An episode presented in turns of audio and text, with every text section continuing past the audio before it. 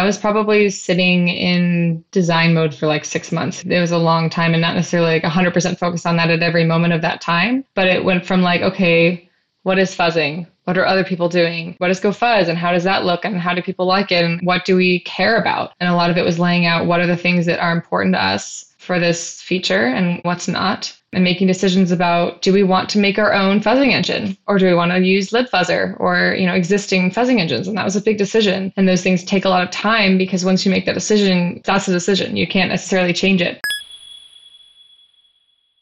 Big thanks to our partners Linode, Fastly, and LaunchDarkly. We love Linode. They keep it fast and simple. Check them out at linode.com slash changelog. Our bandwidth is provided by Fastly. Learn more at fastly.com and get your feature flags powered by LaunchDarkly. Get a demo at launchdarkly.com.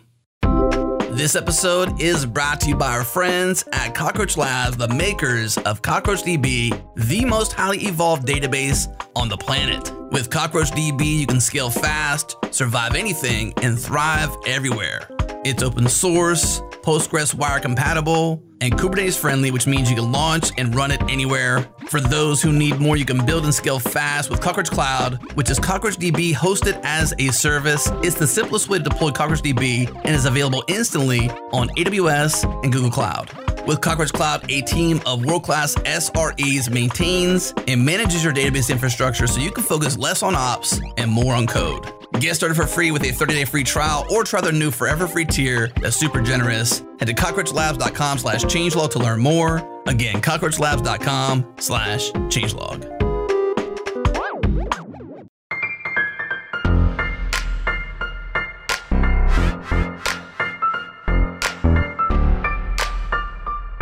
Let's do it. It's go time. Welcome to Go Time, your source for information on AWS Infinidash. We record live each and every Tuesday at 3 p.m. US Eastern. Subscribe now at youtube.com slash changelog so you're notified of when we go live. And don't forget to hop into the Gophers, Slack, and the GoTime FM channel. That's where all the chatter happens. If this is your first time listening, subscribe now at gotime.fm. Hey, let's get right into it, shall we? Here we go. Hello there, welcome to Go Time. I'm Matt Ryer, and today, as promised, we're revisiting fuzzing in Go since.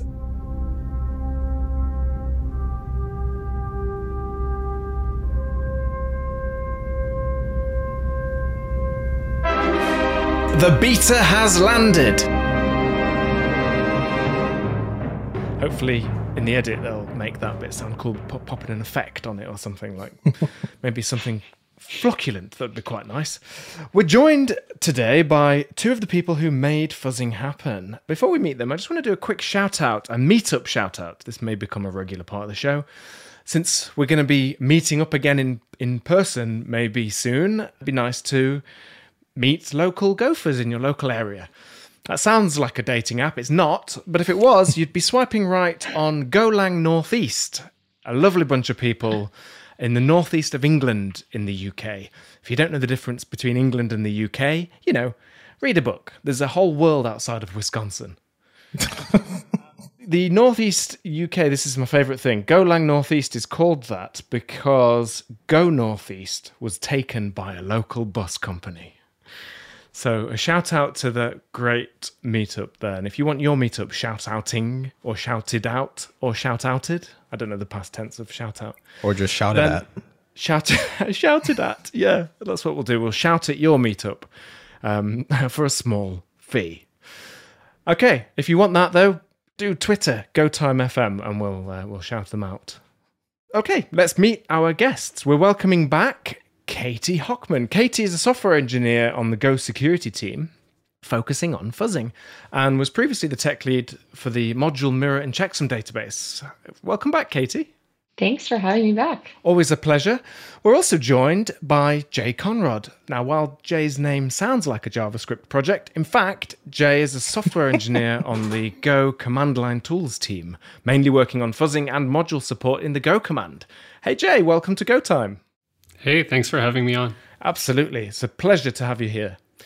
We're also joined by my co host and good friend, Johnny Boursiquot. Hello, Johnny. Hello. Hello. I love that. Welcome back. Johnny, the other day I wanted to make sure I spelled your name correctly, so I just Googled it and your face came up. So I thought, what's going on here? So I went into mm-hmm. incognito mode, which is the 1st mm-hmm. time I've used that feature. I did it again, and same thing. Your face actually comes up when you search for Boursiquot. Yeah, I'm very SEO friendly. Yeah, very. Yeah. yeah. Amazing. Okay, well, let's get into it. I think, you know, we spoke about fuzzing last time in, in August, actually, last year, 2020, episode 145, if you want to go and listen to that. But now the beta is here, right? It's exciting. And for those who don't speak, you know, Matt, by beta, he means the beta. Of- Oh, thank you very Yeah. much. Yes. Yeah, Johnny, so it's like beater. Who's the who's the beater? Like, why are we beating people up? why are we Okay. beating? X? yeah, okay. Oh like, I appreciate that. Thanks for the translation. If you want to correct my English into incorrect English more, yeah, please just call do. me in. Yeah. Yeah, it'll be great. yeah. yeah, apparently though, mm. Shakespeare would have sounded more American if you heard him now. Like, I don't know if you've mm. heard that before. Mm. Yeah, it's like it's not as simple as that. It'd be like, Wherefore art thou? You know, that, that kind of thing is what I imagine. Is that your American accent? Yeah, yeah, yeah. I really like that. yeah, it's Brooklyn. It's Shakespeare from Brooklyn. Yo, yo, Romeo! Oh, that would have been great. Yo, Romeo, where, where are you? I just didn't know where Romeo is. Fair enough. Okay, well, Wow. at the risk of this episode descending into basically fuzzing, maybe we could just have a quick recap what fuzzing is and what's it used for. I'll take the first part, maybe Jake the second part. So, in kind of simple terms, fuzzing is a form of automated testing. Rather than you tell it what to test, it generates inputs for you mm. and can find things like security vulnerabilities that maybe you might have missed, or crashes or edge cases that might not be covered by your typical unit test. Yeah, very cool.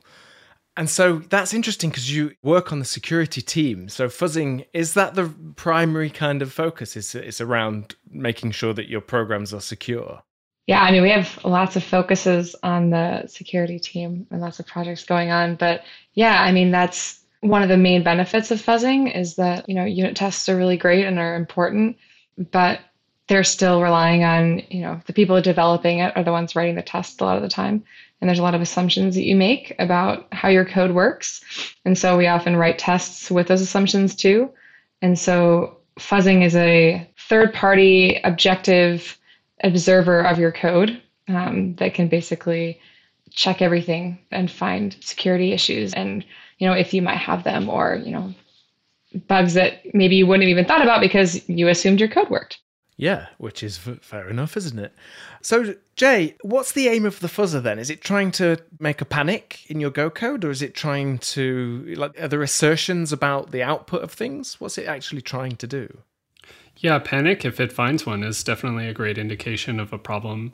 Um, in general, though, it's it's a lot like a unit test where if it fails, then you have a problem, and if it passes, well, it doesn't really pass. It just kind of keeps generating random stuff until it finds a failure, or you get bored and give up.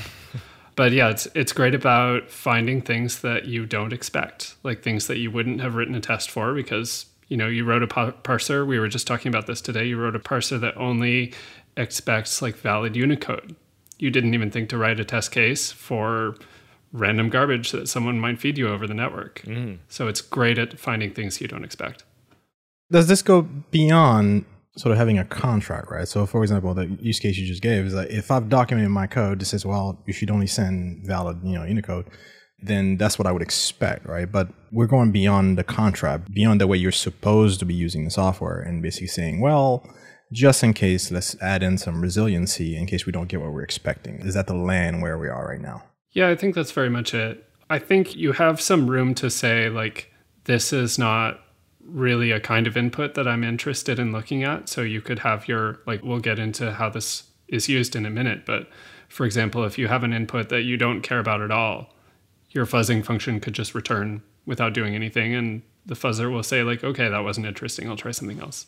and you know to add to that it's not necessarily only things that are invalid like let's say it's valid you have a parser that takes parentheses open close parentheses but you didn't think what if you nest 500 open and then 500 close and then you just put them all together and like what's that going to do and so sometimes it is perfectly valid but it's not something that you thought about or that your tests covered What would you say is a result then? What would you say is the expected sort of behavior? How am I supposed to treat right a failure for a fuzz test, right? So typically if I'm testing behavior and functionality, I say, oh, okay, this behavior didn't behavior behavior, you know, you get what I mean. Speaking is hard sometimes. So you go and fix the code that's supposed to perform a certain thing a certain way.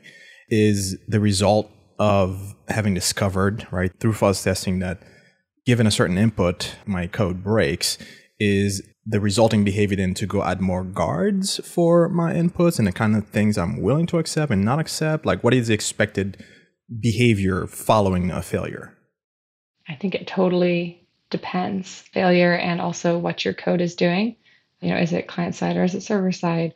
You know, is it documented behavior that maybe you can just add or is it a guard you should check? Is it something you should say, hey, if you do this, this is what's going to happen. Sometimes it's a bug, sometimes it's not. Yeah. And what do you think, Jay?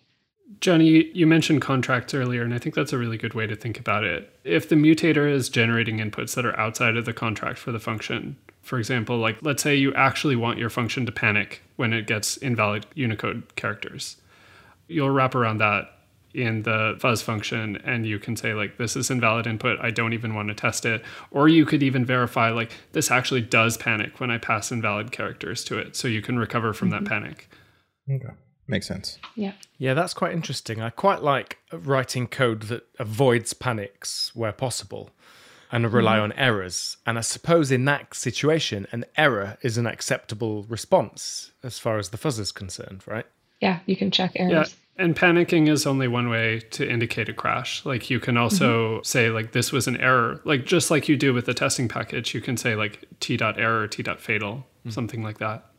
Mm-hmm. Yeah, that's something that's a bit unique with this design, where other fuzzers in Go or in other languages don't necessarily do. Is that like we're not just looking for panics or you know ooms or stack overflows and things like that. It's also basically you can virtually copy the text that you have in an existing unit test with all the t dot errors and t dot fatals that you have and just put it into the f dot fuzz function, which is what is running in a loop under the hood. And it can act like a test. And it's not just about panics. It's also in many ways property based testing. is similar in that regard. You know, you can set properties and see is this doing what I want? And if not, then t dot error, for example. Mm. What was interesting when I first saw the design proposals was you get this new testing F type, and it just has these two methods, right? Add and fuzz. And the add lets you add some realistic looking data. And then you pass a function, don't you, into the fuzz uh, method, I guess. And that then does the mutation, does the work to create. It's not just random data, is it? It's kind of realistic data in some way. Like you mentioned the mutator. How does that actually work? How does it decide what data to pick next? It kind of has several components to it. A lot of the underlying code, uh, as far as like the mutations themselves, like let's say takes a chunk from one part of the byte slice and puts it in another part, or it flips a bit, or it adds an interesting value, or whatever that might be. A lot of that code actually came from the Go Fuzz project that was a collaborative work by the Go community over a lot of years, led by Dmitry Vyukov. And so that's part of it. Part of it's random, but also kind of smart about what it's doing. It has different kinds of mutations that it's doing depending on the type. But also some of it is using coverage guidance too. So it's using, as it's running, it's seeing, is it finding new edges that haven't been hit yet? You know, is it an interesting value? And if it is, then now it's part of the corpus and now it's, you know, it's learning as it's going. And then the mutator then takes these new things and, and works with it. So um, it's not necessarily the mutator itself that is doing the smart things, but it's the fuzzing engine around it that's finding what's interesting and what's not, and making decisions about what should continue to be mutated and what shouldn't. Yeah, to step down a level, we're using compiler instrumentation to actually add a, a counter at the, the basic block level. So every time your program calls a function or returns or, or goes one direction or another in an if statement, it increments a counter. And the, the mutator can read all of those counters and say like, oh, I just passed in an input that triggers something new. We've gone down a path that we haven't seen before. So this is interesting. We're going to derive a bunch of new inputs based from that. What constraints do you have in reading the design doc? I saw there was some uh, mention of sort of a resource utilization, CPU memory, that kind of thing. What what constraints do you first of all why the sort of the increase in compute resource realization? And second, is this like a knob, right? One can sort of tweak and turn on and says, I want to do this much, or you know, this much fuzz testing is good for me, or I want to let you know things go wild in CI and spend a thousand dollars per test run. Like, how do you want to? What controls do you have? I think that's an area that we need to flesh out a bit. And if people have feedback on that during the beta, that would be really helpful for us. What we have in the moment is there's a fuzz time flag. I think it's like bench time. Bench time is the same thing, mm-hmm. but it, it's a timeout. So it'll run for, say, 30 seconds or whatever you set it to. Or you can give it a fixed number of iterations. And so it'll run for like a thousand calls of your function or 100,000 or something like that. As far as like CPU and memory go, we don't really have controls for those yet by default, it'll run the same number of worker processes as uh, GOMAXPROCS, which may be way too many. It may be way too few, depending on what you're doing. But that's also configurable using the dash parallel flag that uh, GoTest already accepts. Mm.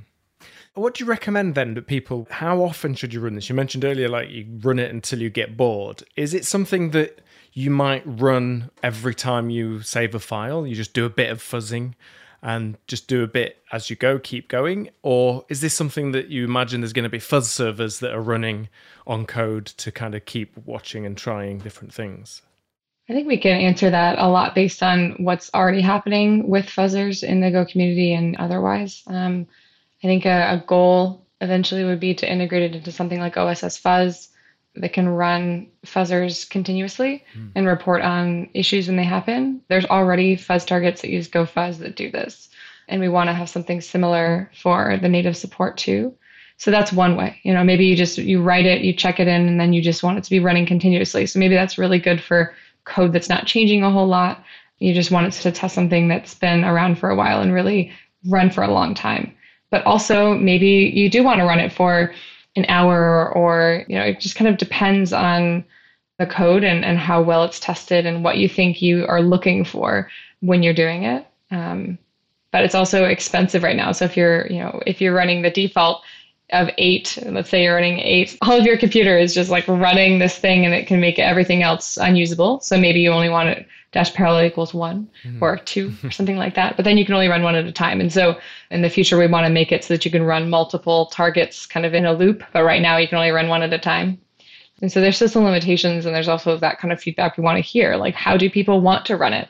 What do people find useful? Like, that's really useful feedback for us to have. Mm. And you mentioned that it uses like compiler instructions and it sort of interferes with things when you run these fuzz tests.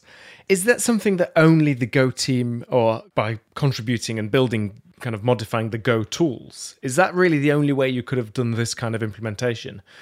You know what I mean? Like, because I know that Damian Gryski had like a project that the other people have contributed to as well that worked in a slightly different way. The design for this particular one, it fits so nicely into like it feels very familiar already to, if you're used to writing unit tests in Go you know you have a function that starts with fuzz something instead of test. It takes a testing f instead of a testing t. It's very familiar. So was that kind of like key that you could poke around and modify the tooling in that way? I think the compiler instrumentation we were actually lucky because we could reuse instrumentation that was already intended for libfuzzer so there's like a completely different fuzzer that is using the exact same instrumentation and it was fantastic we just needed a tweak in the runtime to be able to use that data mm. i don't think like our innovation is there if but what's really neat about this is that we're exposing it through GoTest and through the testing package mm. that makes it really accessible to a lot more people without having to install an external tool like it's just right there and it just looks like very similar to unit test or benchmark and people already know like oh, I can call like t. fail t. t.fail, t.error, t.log. It just seems like so familiar. It's easy to get going. Yeah, it is quite an unusual testing technique, I think, and that familiarity is going to only help mm-hmm. people actually start to use it. So that's quite exciting. If you don't mind me asking, how did you each get involved in fuzzing specifically? So I guess I can start and then Jay will jump in. So I basically joined the Go security team in 2019 like six months before the unspeakable times that I won't mention um, of 2020. And then we basically just wanted to find you know, some new projects to work on now that we had the allocation of new people to work on it. And we've seen that the Go community has wanted this for a long time. There's already been a lot of work that's happened for it. And a lot of that work happened in order to kind of demonstrate to the Go community that this is useful and that this is helpful and that people will benefit from having it around. There's been a proposal that's been around for years that's gotten so many upvotes. And, you know, we and the Go team also see that too. And so a lot of it was that this has been something we've wanted for a long time and the Go community has wanted for a long time. And we just kind of have the time to do it. And it seemed like the right time as the you know, security team is trying to focus on this end to end you know security that of your code from the time you write it till you know it's running in production and this is just a part of that and that's been really important for our team so i basically started on it like from the beginning um, where i was given this task to start thinking about What about you, Jay? I'll say Katie wrote me into this project. Oh yeah. i did yeah, she's definitely come up with a proposal and a lot of the API design. I've been working on the Go command for the last couple of years, mostly on module support. In a past life, I did more compiler runtime stuff on another language. So getting back to that kind of like low level instrumentation and like managing a bunch of processes that are like communicating at high speed, like that kind of just like at a technical level feels exciting to me. Hmm. But I'm also really excited about the security aspect of this. Like Katie said, we're doing end to end security in Go. We really want to position Go as a secure programming language, have that be one of Go's real strengths. And there are a lot of aspects to that, but fuzzing, I, I think, is really an exciting new thing that we're doing this year. Almost everything the Go team is doing in some shape or form is uh, touched by security now. It's very much top of mind for all of us. Was it nice to get a break from all the Go module work? Yeah, I won't lie. It's nice to be doing uh, something a little different. That was a loaded question, Matt. and it was definitely funny because I knew that Jay was a very busy person, and he just like, oh, I'm just gonna. I was like, I want to work with Jay on this, but I don't know if he has time. And uh, someone just said, oh, you can just ask. It's like, okay. So I just called him. I was like, hey, I want you to work with this, like on this, you know, with me. I think you have all these skills that I don't have, and I think that you'd be great for this. And so hmm. Matt was like, I yes, yes, absolutely whatever it is, yes. roped him in and guilted him in. and It was great. Yeah. It's like random chaos, craziness. Oh, I'll leave that behind and I'll go and do fuzzing. Basically, yeah. That's- Nice.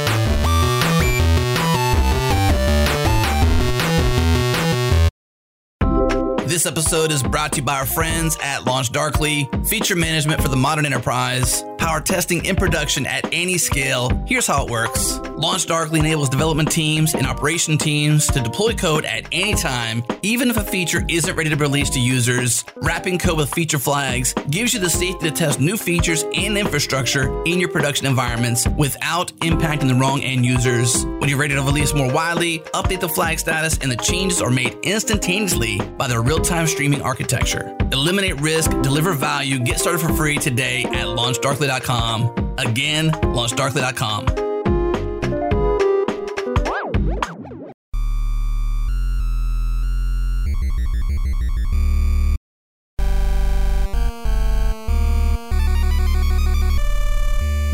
So yeah, it's interesting the design process. What was that like, and and how did it change? Was it kind of always like it is now, or did it take a while for that design to uh, kind of happen?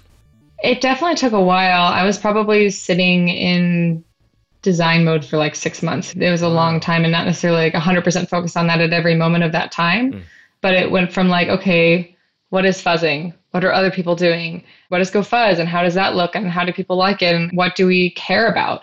And a lot of it was laying out what are the things that are important to us for this feature and what's not, and making decisions about like do we want to make our own fuzzing engine? Or do we want to use libfuzzer or you know existing fuzzing engines? And that was a big decision. And those things take a lot of time because once you make that decision you know it's that's a decision. You can't necessarily change it. So you really need to think about those things really deeply. And so it did change a bit over time. And there was some resistance to having this you know f.fuzz layout because it's different you know than a testing.t from a from a unit test and so people were like, well, maybe what if we just have a fuzz that just, you know, runs a lot more similar to GoFuzz. And if you look at that design, it's a little bit different. And that's what people are used to. Mm. And so there's a little bit of resistance like, is that what we want? Is this what people are used to? Does this look right? Is this going to provide us the flexibility that we need in the future? And yeah, so it was a lot of integration, like little things that were fixed over time from an ever growing group of people. So maybe at first it was like, I'll talk to Filippo uh, Valsorda and a few other people, and you know, and talk to Dmitry Vyukov and others, and then maybe I'll bring in a few others, and then a few others, and then the wider Go community, and then you know, so on. And so it took a while, and a lot of like small iterations of um, getting it to a good place. It's all been really, really useful. Yeah. It's interesting that sort of that journey. It sounds like you sort of you've gone through to get to really quite an elegant and simple and familiar, as Matt is saying, uh, sort of API for this. You look at it, like, of course, you know, testing that F, yeah, that fits right in. but I'm, I'm sure like it took some time to sort of refine and, and go through that process. And I must say, I'm sort of really pleased at the simplicity of it. Right, it's something that you know is very familiar that you can sort of jump into, and you already have the familiar mechanics and, and things. And like, as a Go developer, you kind of know like, okay, yeah, I can easily integrate this into my test suite. Right, so I think you know it's it's you mentioned this, but I think it's worth sort of shedding some light on that you know, because you know making something simple, right, is not a simple task. And I think uh, y'all have done a great job of actually creating something very familiar for developers to sort of embrace, right? Because one, you know, putting in, making it part of standard library is, is the first step. Uh, having people like use it uh, and, and give you feedback and, things like that is, is another, is a second step uh, altogether. So uh, I think this is a good start. I'm looking forward to playing more with this. Yeah, thanks. And I just want to reiterate, you know, it takes a village. It really has been a lot of people have um, come in and gave, you know, given really, really useful feedback along the way. And everybody who has contributed, filed issues, commented on the proposal, you know, inside of Google and outside of Google, everybody has been a really big help. And it really has taken a lot of people's involvement. It's definitely not a one person or even a five person or 10 person effort. Yeah, it's always the thing. Whenever you see good UX, it seems obvious, which makes it feel easy. and that's the thing. It really isn't. And yeah, I agree. It, I think the learning curve, that familiarity is what's really going to be kind of vital for people to start using it because, you know, if you've already been writing unit tests, you can sort of get started very easily. And I think that's often undervalued as well. Did you have to say no to lots of ideas and lots of things too? Yeah, that's been difficult. And I mean, it's still something we have to push back on because, you know, at the end of the day, like we want to do everything. And we always have to make decisions around what's a no, what's a not now, and what's a yes, mm-hmm. and then everything in between. And so there are a lot of things that we're like, yeah, that sounds cool. Not yet. Right. For example, like dictionary support. That's something that some people do. I'm not even like super familiar with it, but I know that a lot of other fuzzers do those things to try to improve their mutator and their fuzzing engine. It's like that's gonna have to be later. You know, the improvements on making this the best fuzzing engine, that has to be later. We have to make the UX work first. Mm or even supporting structured fuzzing. How do we support structs or the other complex types? That can come later. You know, we can add it.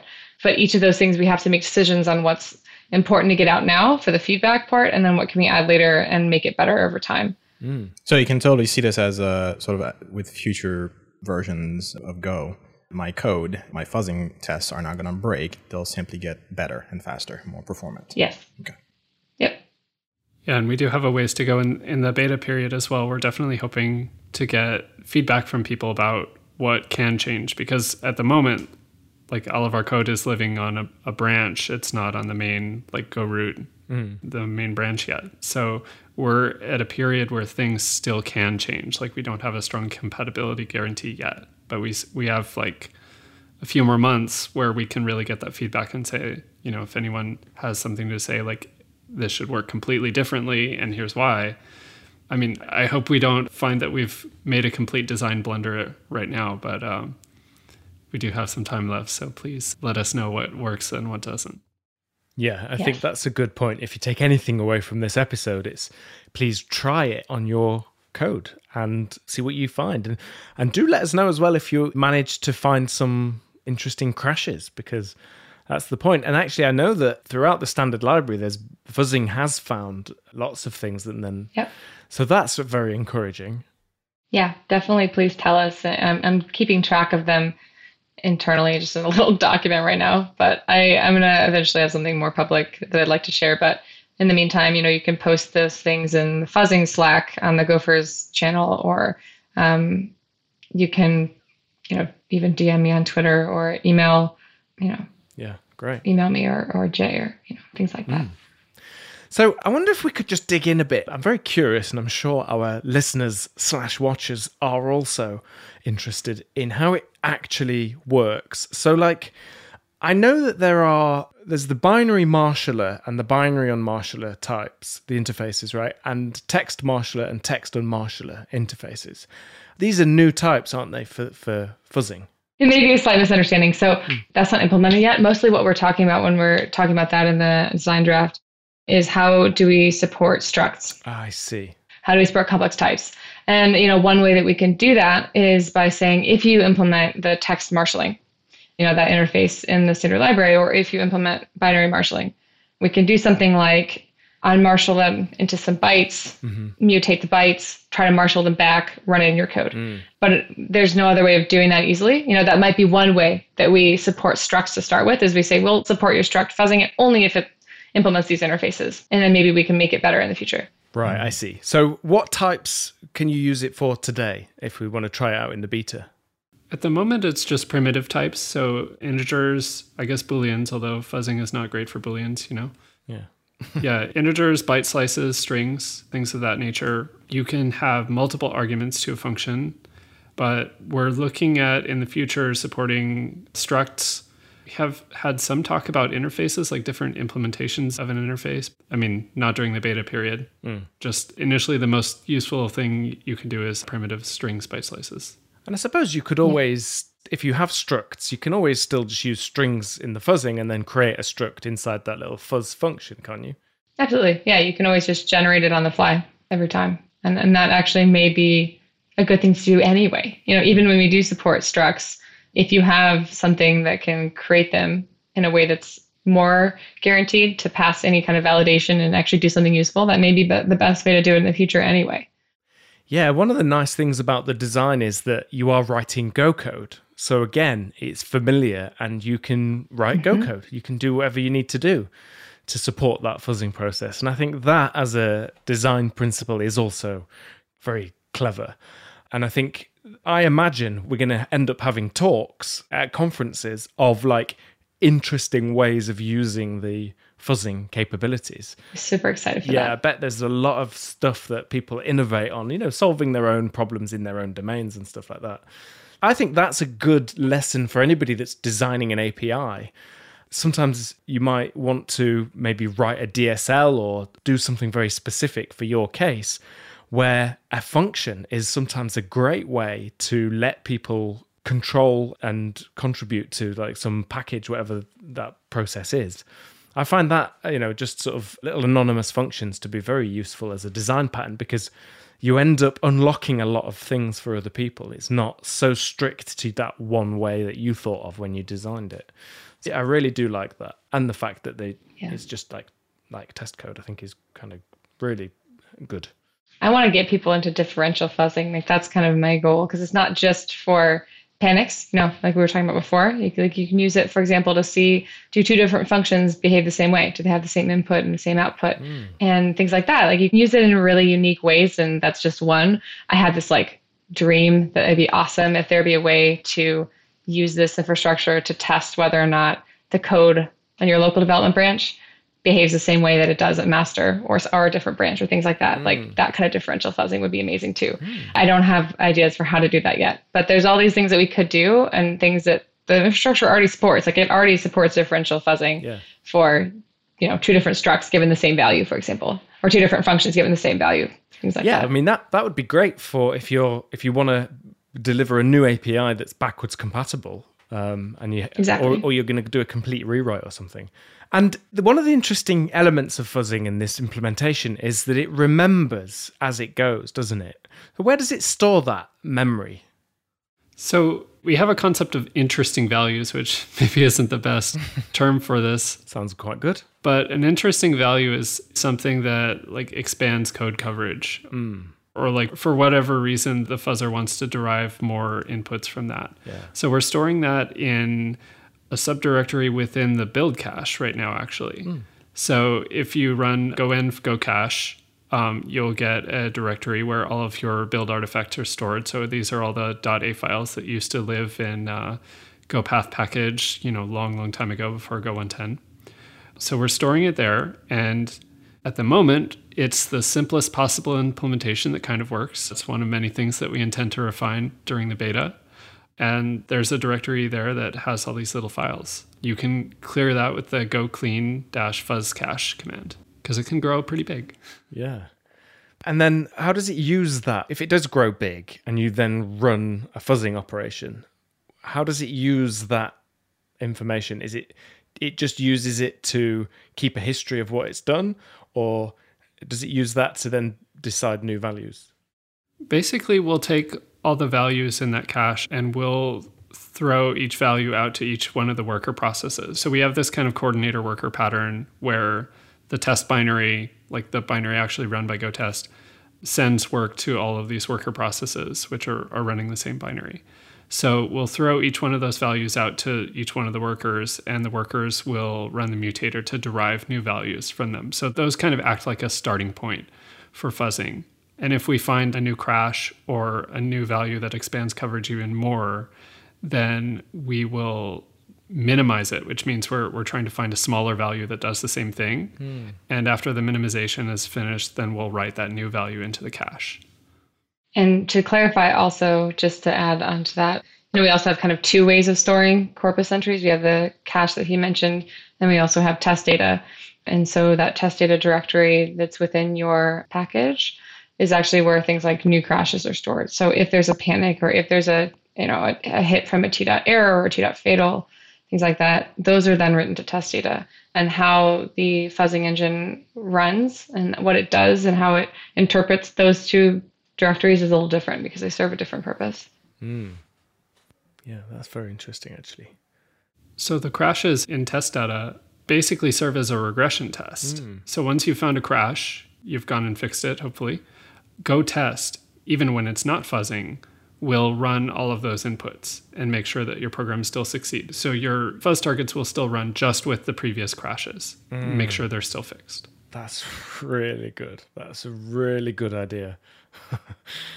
yeah. Actually, I just want to go and try this now. yeah, that's the thing about like having a kind of official implementation of fuzzing. That sort of integration, I think, is where it's going to really shine as well because that makes perfect sense. Like, and one of the things with like unit testing is, and if you practice something like test driven development, you you kind of end up with a nice suite of tests that you can use to kind of rely upon when you're doing like changes like refactorings and stuff. And so this is the regression protections you talked about. Like I think one of the nice benefits of having good test coverage is that it gives you that confidence to do big bold refactors and changes and things. And as a developer, that's such a valuable thing to be able to do because you learn so much as the project is underway, don't you? You, can't really know everything up front. And so having good tests like that is kind of vital for that process so that you aren't just constantly breaking things or introducing, uh, you know, reintroducing previous failings. That's really cool. Yeah, having a good set of regression tests really reduces the amount of fear and anxiety in software development. Yeah. It's been a good set of tests on projects that have had it. I've felt much more comfortable working in. Yeah, that's it. Yeah, because I think that's it. It gives you that confidence. You, you know, the other thing is like I try and get to the point in my code where if my tests pass, I can push to production. That's the only mm-hmm. sort of thing that I have to meet.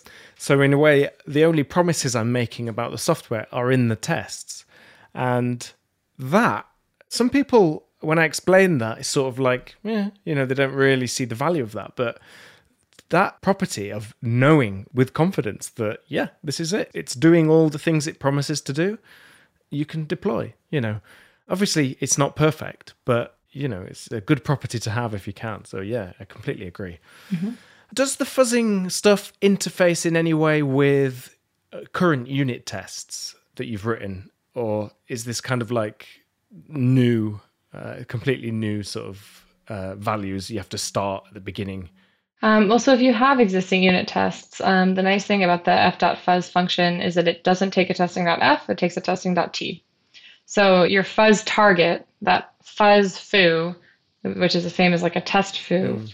your top level function, takes the testing.f.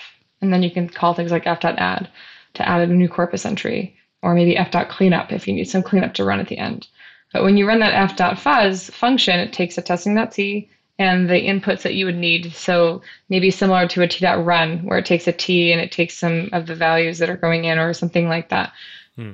Basically, if you have existing unit tests, you can copy those into an f.fuzz function, wrap it around a little, you know, fuzz target. You have a fuzz target. Hmm. And you know, a, a, dream would be in the future that people just write their unit tests like that a lot of the time. Anytime there's value in writing that in fuzzing something, you just write the unit test as a fuzz target, you know, with an extra line mm. basically of an f.fuzz.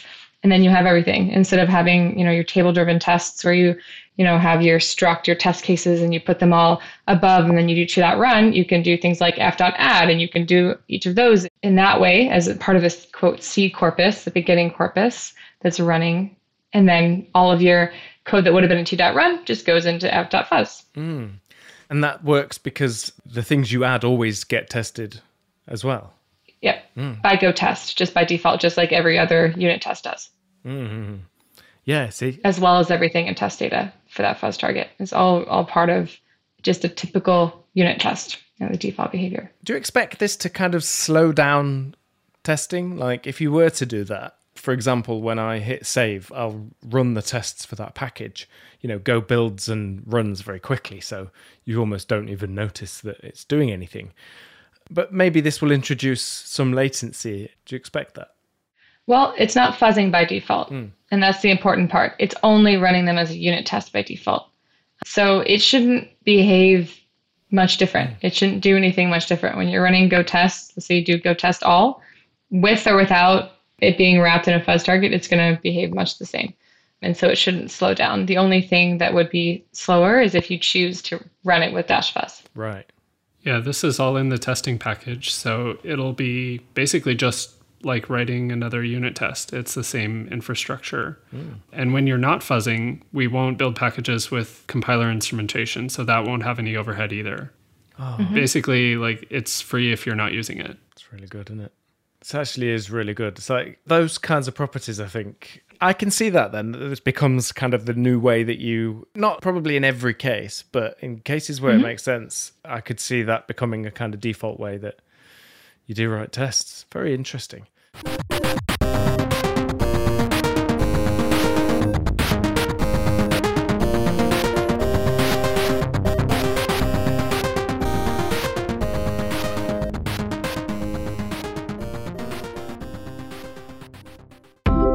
This episode is brought to you by our friends at GitLab. GitLab is inviting you to attend GitLab Commit 2021, their upcoming user community event, August 3rd and 4th. It's free, it's virtual, and everyone can attend. Learn more about modern DevOps and how it transforms companies of all sizes and pushes teams to drive innovation to market. During this two day conference, attendees across all time zones will learn how they can instill modern DevOps practices at their organizations through in depth trainings and workshops, hear firsthand stories from some of the most well known companies, and gain insight into cutting edge CI CD and security technologies that bring companies to the next level. Get ready to innovate together during this free event designed to help you to commit to better DevOps. Register and learn more at GitLabCommitVirtual2021.com. Once again, that's GitLabCommitVirtual2021.com. Or check for links in the show notes.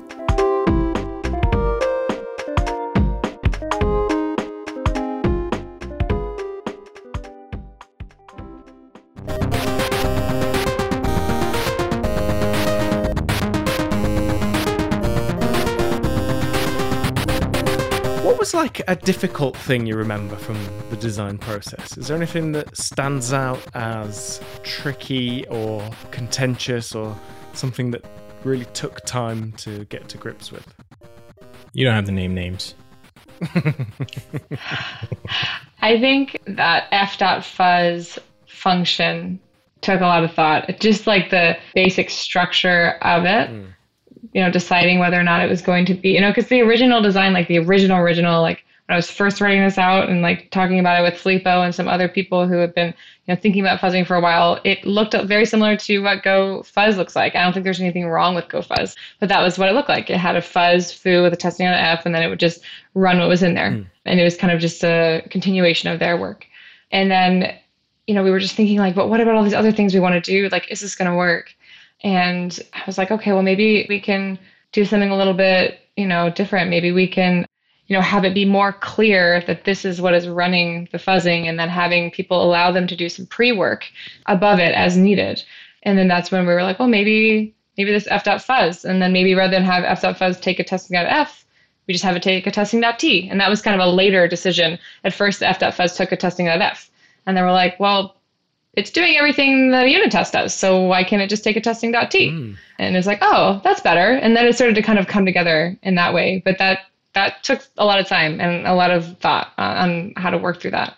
Yeah, that's very interesting. And it's, it's also quite interesting that the fuzz method, no, it's a function, isn't it? No, it's a method, isn't it? On the testing It's a method. Thank It's you. a method on testing.t. Got Yeah. it. Yeah. I just want to be correct for our pedantic listeners. We do have a few pedantics that will write in. I say the wrong one often. Yeah. Okay. So it's a function. Uh, no, I've done it wrong again. it's a method. I call it the f.fuzz function because I just think it's useful that way. I don't I don't know. Go developers often don't use the word method. So they kind of are functions as well, aren't they? That's the thing. They just have a receiver, so in a way, the pedants can do one. So, but that fuzz thing, uh, it takes it takes an empty interface, but it expects a function. So this is quite interesting, and this is kind of like I think something that is a little bit unusual. And the, why is that? Why hmm. does it take an interface instead of a typed function? So if it takes an interface, it lets you pass in any kind of function you want. Hmm. And we have this restriction now that whatever you pass to f.add has to match the type of the fuzz function. So if you f.add a bunch of strings, then your fuzz function must take a string. And, and we verify that at runtime with reflection. Right. And same like if it takes a string and an integer, then it needs to be a string in the integer and so on. And we also like we can't do it entirely statically either. We talked a while ago about like this is going to land hopefully about the same time as generics. So like could we do something with generics? Hmm. But we need to verify like everything in the test data directory and everything in the cache. So we're doing like 90% of this at, at runtime anyway. So hmm. it seemed like we would need to do that, but yeah, it takes an interface so that it can accept any kind of function. So your function can match whatever kind of data that you want to test. Yeah, so that's cool then. So the add method, variadic, isn't it? So it takes any number of arguments in, mm-hmm. and then your function has to match that, but it also has the t at the beginning. And so that's a s quite a simple enough pattern to follow, and it, and it makes sense because you know you've you've got the seed data, and that's sort of like the contract that you're writing there. And I notice in the example on the website that you have a parse query, you have the uh, URL parser kind of function that's been tested there. And if it errors, if the query string it gets given errors, you just call t.skip. And so that's interesting. The user kind of becomes responsible for verifying, maybe sometimes in test code, that the input does actually make sense. Right? Yeah. So, like in that case, if it doesn't pass the basic check, like let's say you want to do something like decode it and then encode it and then decode it again, but the first time it fails, you're like, okay, well, what was given is not valid.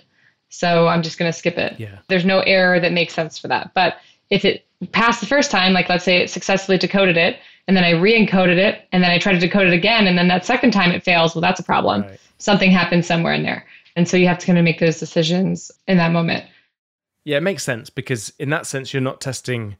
You have to also care about what you're testing and be aware of that. But I think that also the fact that this is a Go function that you're writing really helps there because you're just writing Go code and we know how to write Go code. So we get to kind of transfer all that knowledge straight over. Yeah.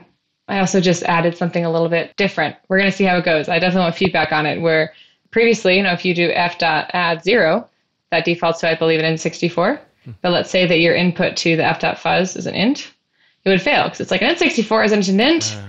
But I'm like, but I did f dot add zero. Hmm. or maybe you gave it a string instead of a byte slice or something like that.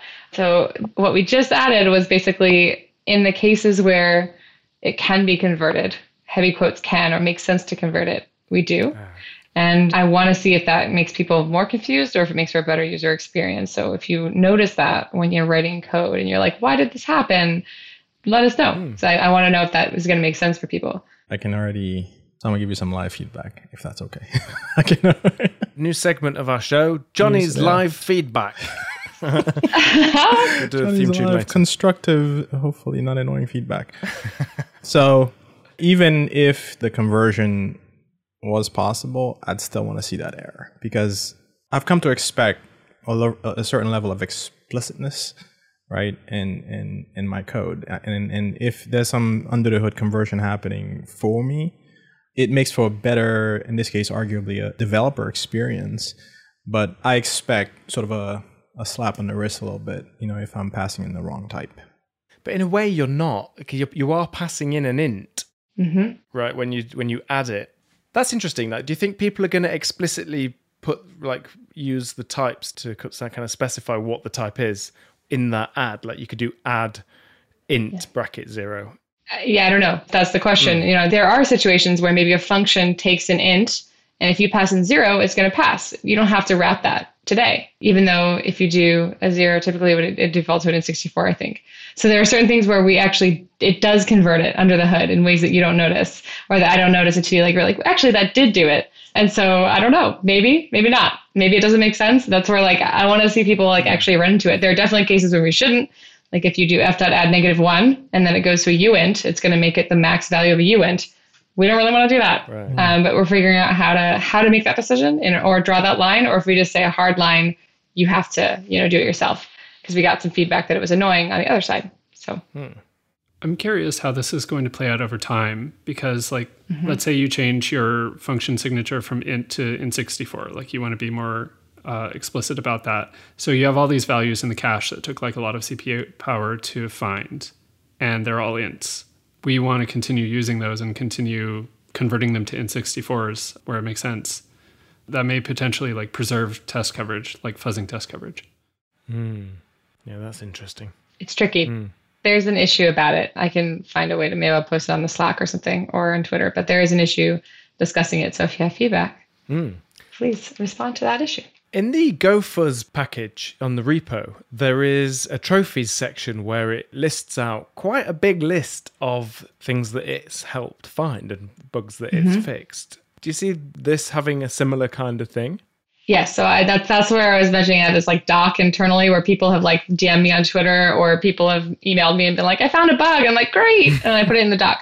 at some point, I want to make that public too, and still kind of collecting it. So that's where it's like for now, tell one of us and we'll put it in the doc. Um, but in the future, I want to find a way to have people, you know, add to the trophy list or or at least um, report them in a more official way. Um, but we do want to know about them. So if you find one, please tell us if you're interested in telling us.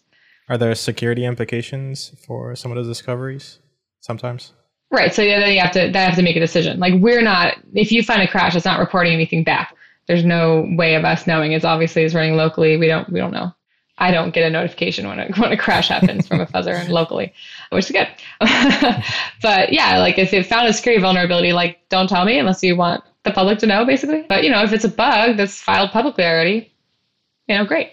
So you can't keep secrets, basically. Okay.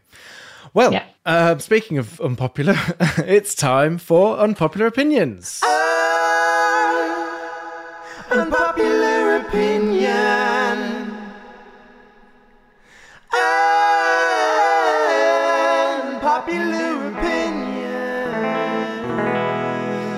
Okay, who's got a delicious and popular opinion for us today? Or bitter. Or bitter. yep. I've got one, Matt. I'm not sure if you'll consider this a personal attack or not. Oh, it's not going to be about hairlines, is it? Go. I want to hear it. My unpopular opinion is that Control V or Command V for the Mac users out there should paste with formatting by default. That is outrageous. That one genuinely. I know, I know, right? And the reason is if you're pasting within the same doc, like you're moving a paragraph or something, you definitely want to keep that formatting. right. If you're copying from you know, a different doc in the same app, you probably still do. Yeah. I know it's weird when you paste from the web browser and it has formatting you don't want, but I think it's better for Control V to do the same thing wherever you are every time. I like software that's simple and not too magical, or at least you know simple to understand and explain, even if it's doing something complicated. Yeah, that's why you work in And- fuzzing. Yeah, I know, right? That's why I work on modules too. Go as a language, I think. I mean, there are definitely parts of it that are a little too magical for my taste, but Go as a language, I think, values simplicity and explicitness, and that's why I have bad opinions about pasting. Yeah. Wow. Yeah, that one really. I mean, I've never been angry before uh, on this.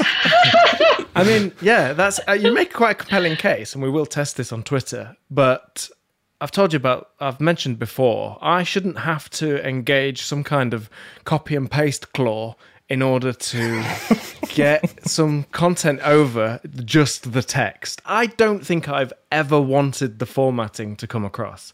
And I use hmm. formatting in, in Word documents and things, for example, or in Google Docs. I use the formatting kind of properly. Like, you know, I, I'll use the correct styles and a bit like a style sheet, I'll format them properly and stuff. And if you do that, then uh, I just, you know, I don't see why you would ever want that formatting to come across. I think, fine, keep the information there, but force the people like you that want that background color to be slightly different just on that little bit and the font tiny. You, you're the one that should engage the claw. That's, that's what I think. I have a less angering unpopular opinion. Okay. if it'll make you feel better. Um, mine is that I don't know if it's that unpopular, but I think we need like a million more tech writers in the world. Hmm. I don't think that software engineers are very good at writing documentation on average. Hmm. On average, mm-hmm. there are plenty that are good at it, but I think there's a lot of documentation in the world and services that people can use that they don't because the documentation is unreadable and difficult and it's written by the people who have their head in the weeds too much. I think if we had tech writers more often, then the world would just be a happier, brighter, more easily understood place. Very interesting. I see you've been reading the uh, open telemetry documentation. No names, I thought you said. oh, okay, sorry. I just think they're undervalued, basically. Yeah, I completely agree. I like to like swap and write the docs for something else because that, like not understanding it kind of in that point is a virtue. So that is an interesting one. Yeah, I mean, I definitely value it too. Good documentation makes all the difference. Uh, so yeah, I, I, I think you are a, a real engineer if you are contributing documentation. Absolutely. Well, that is all the time we have. What a great episode. Thank you so much for joining us and thanks for taking us on that deep dive tour of the crazy world of fuzzing. Please try it at home and wherever you are, probably at home still. So do try it and let us know what you think of it. Thank you so much to our guests, Katie Hockman, Jay Conrod, and of course Johnny Boursiquot has been here. Haven't you, Johnny? Yes, I've been here. Yeah, you saw me, right? Yeah, exactly. Okay. Sounded like a lie when you said that. Thanks so much. Thanks. Thanks for having us on. It's been a pleasure. Oh no, it's been great. You'll have to come back an- Thank you so another much. time. And we'll see you next time on Go Time. We'll put these unpopular opinions to the test on Twitter. Follow GoTimeFM and let your opinion be heard when we take the poll. And of course, if you dig the show, spread the love and let other gophers, or even Go Curious folks, know about Go Time. We do appreciate it. Go Time is produced by Jerod Santo, with music by Breakmaster Cylinder. We're brought to you by Fastly, LaunchDarkly, and Linode. Next time on Go Time, John and Chris are joined by Peter Bourgon and Tim Heckman to discuss Go's controversial V2 Plus problem. We'll have that episode ready for you next week.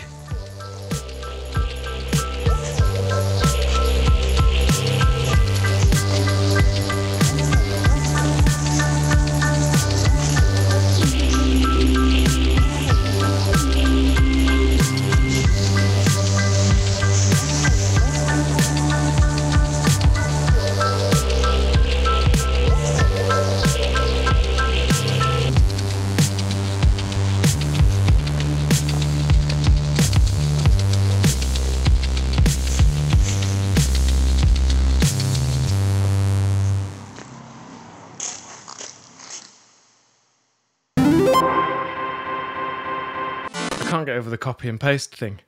I can't believe. can't believe. I've genuinely. You're the first person I've ever met that's had that opinion. I'm amazed. I wanted to find something that would actually be unpopular. I think you may have Yeah, done I, it. thi- I think you hit it. Yeah. I think And you- as you- in a former life, I've worked on Google Docs, Mm-hmm. and visualizing a copy and paste claw that that just brings me such pleasure. yeah. yeah. well, especially on a Mac, it's just awful. Yeah. It is weird. I mean, you're asking for trouble. Sometimes it locks in that, and you have to go around explaining to your friends and family why you've got a hand like that. Oh. But you know, you made quite a good case for it, and often when we put them out on Twitter, people listen to the case that's made, and they it does convince people. That's why most of the time the unpopular opinions are voted popular. So we'll see. Not this one. Not this one. I think not. I hope not, but we'll see. Uh, but I'll just, you know, I'll do. I'm, I'm going to get one of those like notices under my Twitter account. Like this account has been propagating bad opinions and has been suspended for seven You need days. to stop it. You need to apologize, Jay. yeah, that would be great. And it'll be the message would be in a slightly wrong format as well. And that serves you right. Because they copied It'll and be pasted it too with too formatting. bold and has like a, a yellow background or something. yeah, yeah, just exactly. Yeah, the background. You surely, surely you never want the background come as well.